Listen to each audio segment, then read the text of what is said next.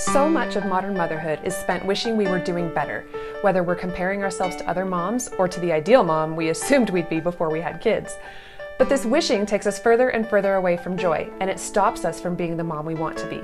I'm Rebecca Brownwright, and I'm here to help you focus on connection. Because connecting more deeply with yourself and with your kids will help you forget about mom comparisons. Connection will help you resolve behavior issues with your kids, and connection will help you live a life full of real joy, because that's what you and your kids deserve. Pause and connect with me for a moment to listen to discussions about connection in motherhood, finding your purpose, smashing cultural narratives, and so much more. This is Pause and Connect. Hello, and welcome to Pause and Connect. I'm Rebecca Brownwright, and this is episode 13 How to Have Empathy for Your Child's Small Problems. I've been thinking a lot about empathy lately. It's actually always on my mind. I'm one of those people who get sucked into comments threads online. Are you one of those people? So, like, what starts out as this tiny curiosity quickly turns into this morbid fascination as I read attacks in the comments that are absolutely devoid of empathy. It's the car accident that I just can't look away from. You know what I mean because you've seen it too, and you may have even have, had it happen to you. One time, I saw an article about a mountain lion attack on a child in a suburban backyard in Colorado. The mother was inside the house, heard the screams, ran outside, and pulled the child from the mountain lion's jaws. The child survived. So it was an incredible story. I mean, a, a woman fought a mountain lion and saved her child. And then I did the stupid thing of reading the comments. There was every criticism you could think of. People said the mom was lazy, undisciplined, a bad mom, neglectful. I mean, it went on and on. And it even there was this most ridiculous one said something like, she shouldn't have moved to Colorado. She was asking for this. And my jaw dropped because this was a, a story of terror, bravery, rescue, and people decided that the point was that the mother did something wrong. They couldn't have empathy for the child or the mother. It was so weird. Now, I talk a lot about how society's expectations for women and mothers are ridiculous. This is a clear example of that. Somehow, the mother is always to blame. That can be a whole separate episode. for this episode, I wanted to tell about this this example because it's a nice illustration about how devastating it is when someone cannot put themselves in another person's shoes we can do better at this, right? I have to imagine that that experience was traumatizing for both the child and the mother. So, can't we imagine they felt physical and emotional pain? Can't we put ourselves in their shoes? They must have developed anxieties as, as a result, and that's so tragic. Can't we imagine that?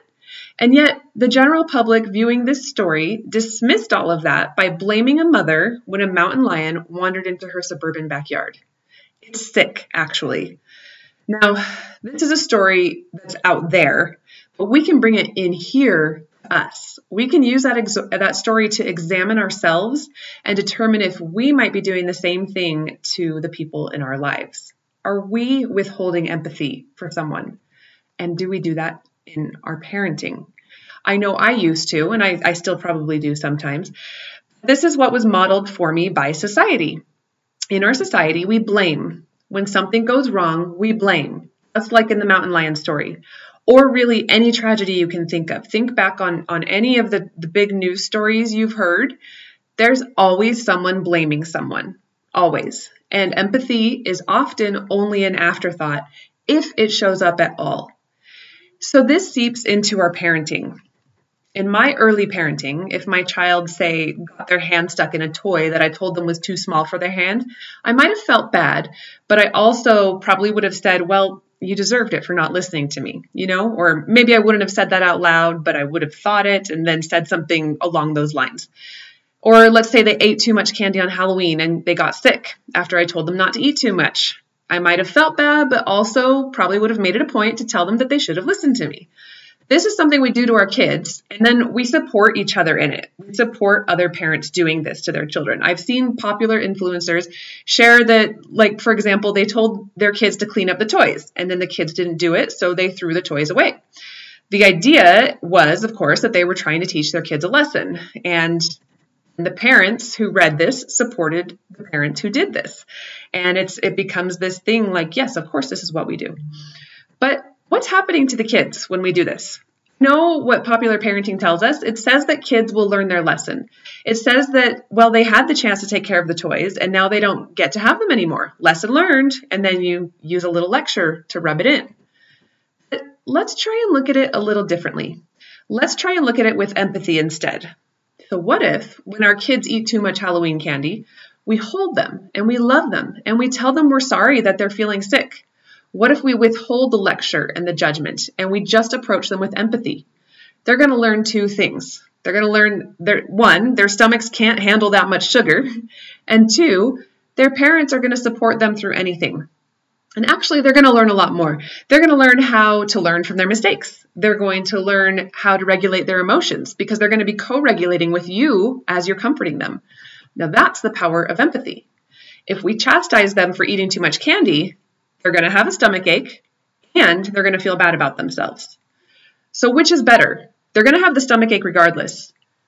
Should we should we approach them with empathy so that they can also learn to regulate their emotions? They can also then learn at, with their regulated emotions how to learn from this experience.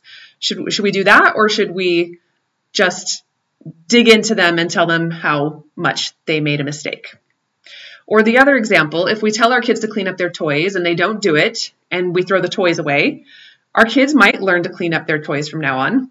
Or they might not. If your kid has ADHD, that, that might not work. I have I have a kid with ADHD and, and that seriously would not work. They they don't always remember consequences. It's a separate issue. But but let's say that they do. For the sake of this argument, let's say that your kid learns to clean up their toys because you threw their toys away. So they learn that lesson, but they're also going to learn resentment. They're also going to learn to pull away from their parents. They're going to see their parents are the enemy. They're not going to learn that uh, how to regulate because they're not going to have that co-regulating support from their parents. And they're going to learn they don't have a say in their life. But on the other hand, if we tell our kids to clean up their toys and they don't do it, we approach them with empathy, they're going to learn a lot more. So if we say to ourselves before we go to them, if we we try to develop that empathy, we say they must be feeling tired or overwhelmed and that's why they didn't clean up their toys. Then that's going to change how we approach them. We're going to go to them with curiosity and understanding and problem solving. We're going to hear their opinion. We're going to figure out how to problem solve together. And then from that interaction, that positive interaction, that empathetic interaction, our kids are going to learn that their parents have their back.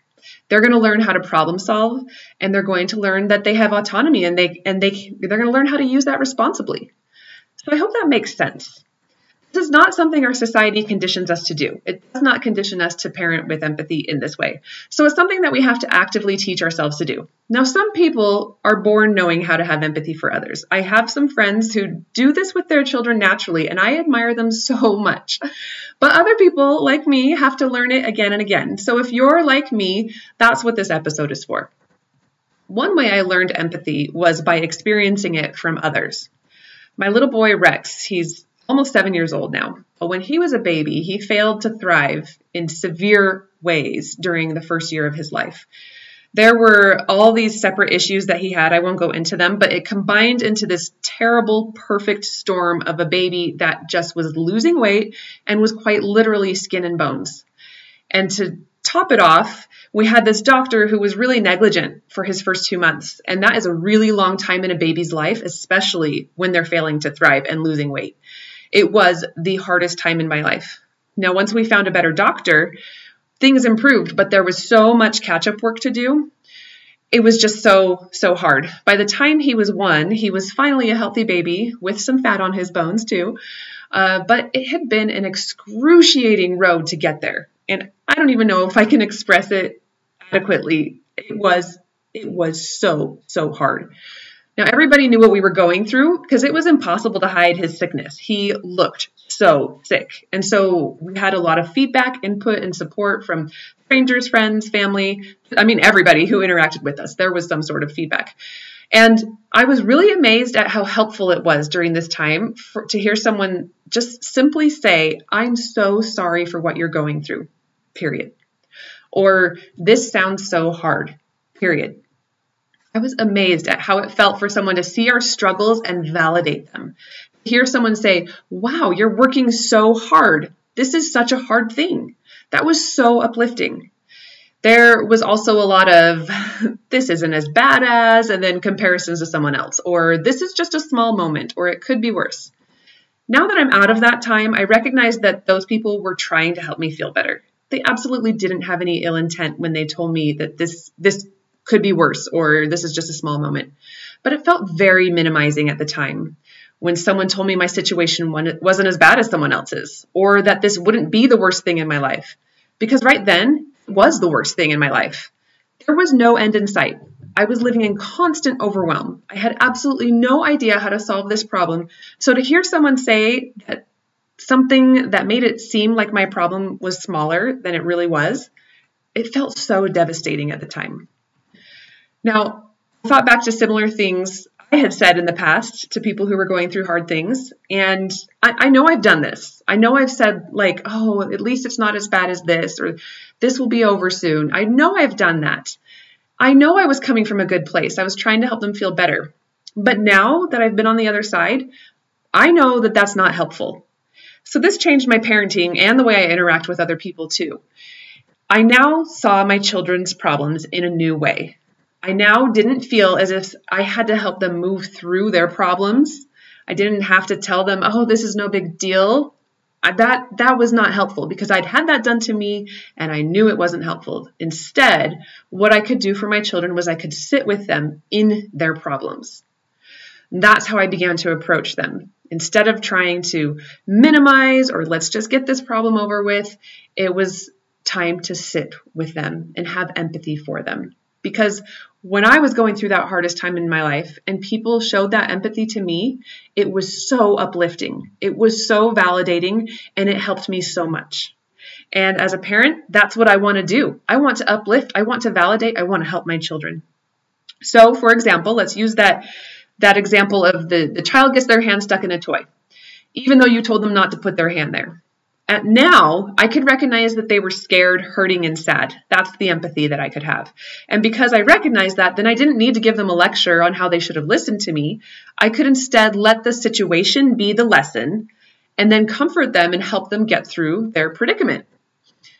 Now, I saw my husband do this beautifully last fall, and I shared it about, about it on social media, and it really struck a chord with a lot of people. So I'll read that post here. This was the post. Our six year old fell face forward in the river, fully clothed. He hurt his knees, but more than that, he was shocked at what had happened to him. Of course, he became emotional. My husband ran straight for him, scooped him up, and held him, wet clothes and all. That first step was so important because it helped our son know he was important. He was worth rushing to, even when he was a mess. Then this next step was critical. My husband let him cry. He didn't tell him he was okay. He didn't tell him to stop crying. He didn't tell him he was tough. He just let him feel his emotions while holding him and being with him, being in the pain with him. When our son was done crying, my husband made a joke. Everyone laughed, and our son skipped off to keep playing. Only now he knew how to walk more carefully. He didn't fear he would get in trouble for getting wet or get a lecture on what he shouldn't have done. He didn't fear his emotions were too much. He just got to feel what he needed to feel while being connected to his dad. We aren't perfect at this, but every time we connect, instead of control or correct, the situation resolves in an uplifting way. That was the post. I, I loved seeing my husband do this because in, in my early parenting years, I would have done this totally differently. I might have stayed back and said, "Hey, you're okay, bud. Get up." Or I might have said, "See, you shouldn't have been you should have been watching where you were walking." And this is because that's what was modeled for me in our society. Now, I know not everyone picks up the same messages from our society, but that's the one I picked up. That you should be tough, that you should work harder not to make mistakes, and that parents should not coddle. But rushing to our son and supporting him in that moment taught our son that he is worth his dad's time. He is allowed to make mistakes without fear of punishment, and his emotions are valid. He also still learned to walk more carefully in the water. That that was an important lesson and he still got that lesson even without a lecture. He didn't need us to point out that he should be more careful. He learned that lesson in his experience. And then this is so key. Because his dad helped him regulate his emotions, that lesson was easier to hold on to because he didn't have to fight any emotions. He didn't have to fight for validation so he could just get the lesson. He could feel support and then feel, I should be more careful when I walk in the water. He felt his emotions and he learned what he needed to learn. And that's what we want for our kids. That's what we want. We don't want them to fight the tough emotions and fight all the way through that and fight all the dysregulation and then finally learn the lesson that, oh, I should walk more carefully in the water. Because they're not going to learn it. It's not going to be as internalized and they're they're not going to feel good.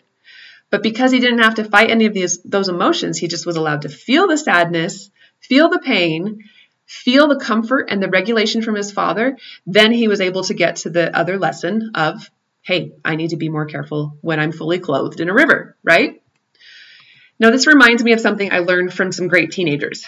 In my church congregation, I used to work with young women who were 12 to 18 years old. And one thing they loved to tell me was how much it just stinks to have grown-ups trivialize their problems. They wanted me and all the grown-ups in their lives to know that finals and boyfriends and sports and homework and friends are hard, really hard. Now, these girls were really intelligent girls because they recognized that adult problems are hard too. And they could also even understand why their problems seemed small to those of us who had crossed that teenage threshold years ago. But they just wanted adults to quit comparing. yes, they knew that homework is not as big of a deal as unemployment, but homework is still hard. It's still all consuming and it's still a major stressor. Don't re- we remember how hard it was at the time? We should, right? I learned so much from these teenagers. Now, I was working with them at the same time that my son was suffering as a baby, what I told you about earlier. And my husband also lost his job at this time. it was a really terrible time. And I couldn't work because I was caring for our starving son, and we were struggling financially. We had just bought a house with a bigger mortgage. It was it was a terrible, terrible time, and we were unsure on how to save our baby. It was so tumultuous. There were times when I wished that my only problem was finals and boys who didn't like me back. There were times when I wanted to minimize those teenagers' problems. They were so good at teaching me that there's no competition in problems. All problems are valid. And at the same time they were teaching me this, I was also getting those lovely hits of validation and empathy from good friends who cared about my situation. Like I told you earlier, friends who were seeing me and saying, wow, this is so hard. I'm so sorry you're going through this without trying to minimize it. So I was learning from the teenagers and I was getting that beautiful empathy from friends. And it was teaching me so much. And so then, shortly after this time period, after my son's health improved and my husband's work situation improved, I had a chance to practice this empathy on the tiniest of problems. Now, this is such a funny story, but it's really sweet and endearing, and I just, I, it was pivotal for me, um, and maybe, maybe it will be pivotal for you too. So one day when my daughters were eight and four, watched a Tinkerbell movie. When it ended, four-year-old Emma came and gave me this really strong hug, and she was whimpering and eight year old Lydia was follow, following behind her, and she had this really suspicious look on her face. I was, I was like, Lydia, is, is Emma hurt?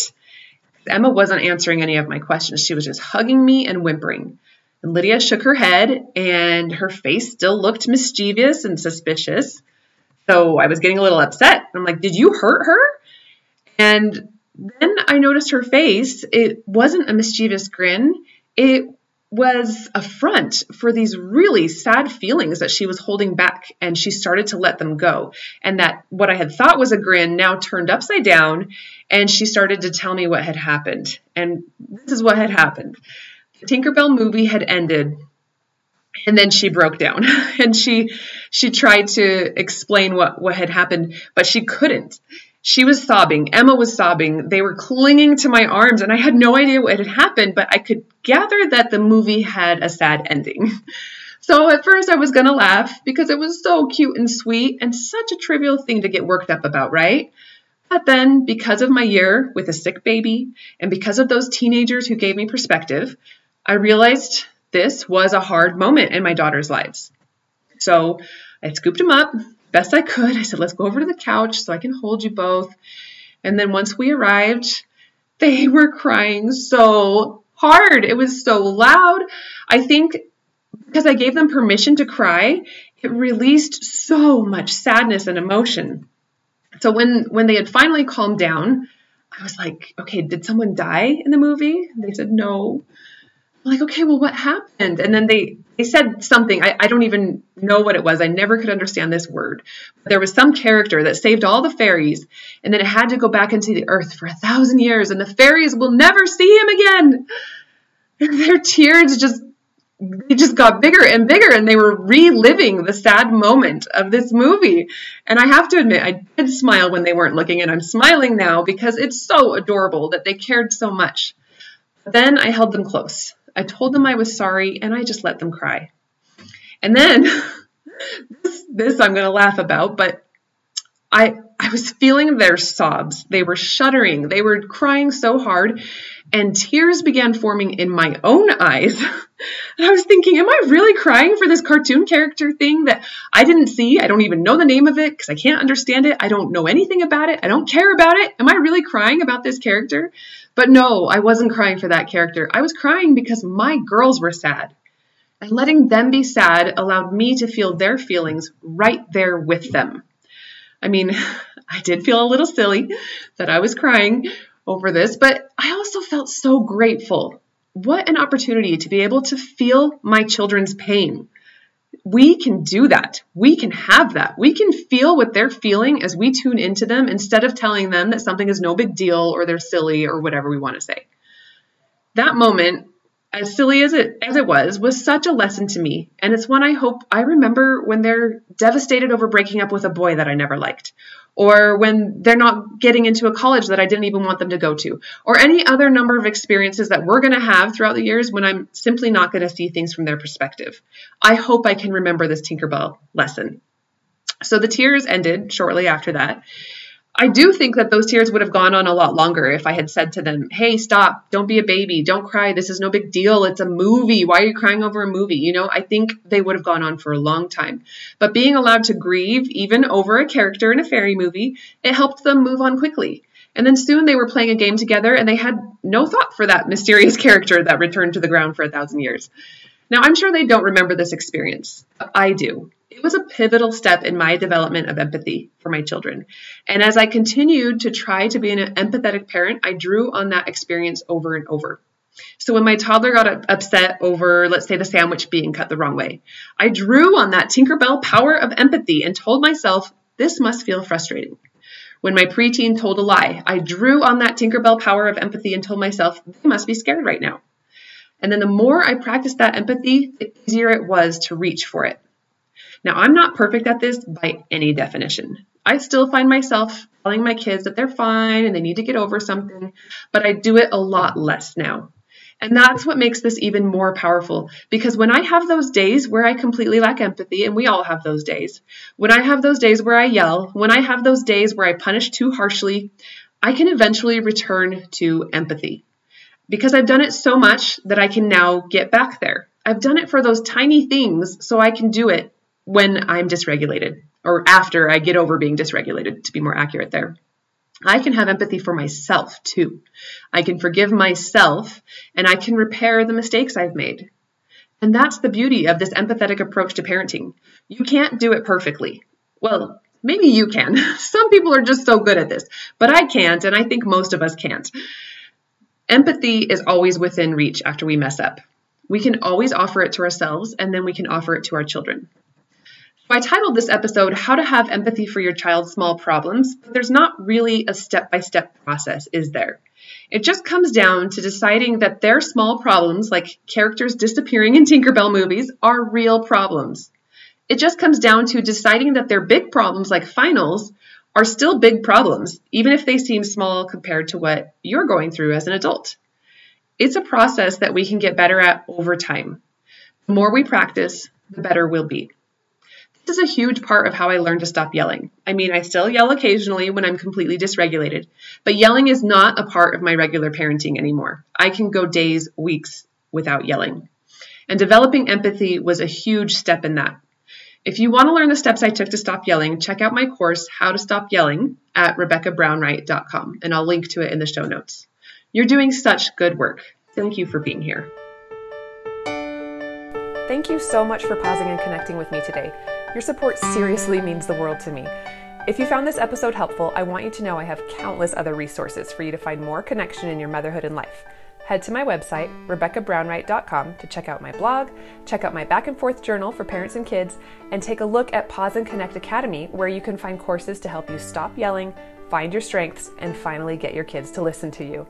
As always, if you enjoyed this episode, please consider leaving a positive review, sharing it on social media, or sharing with your friends. I love you and I want you to thrive in your motherhood and life. Thank you for being here. Now go forth and connect.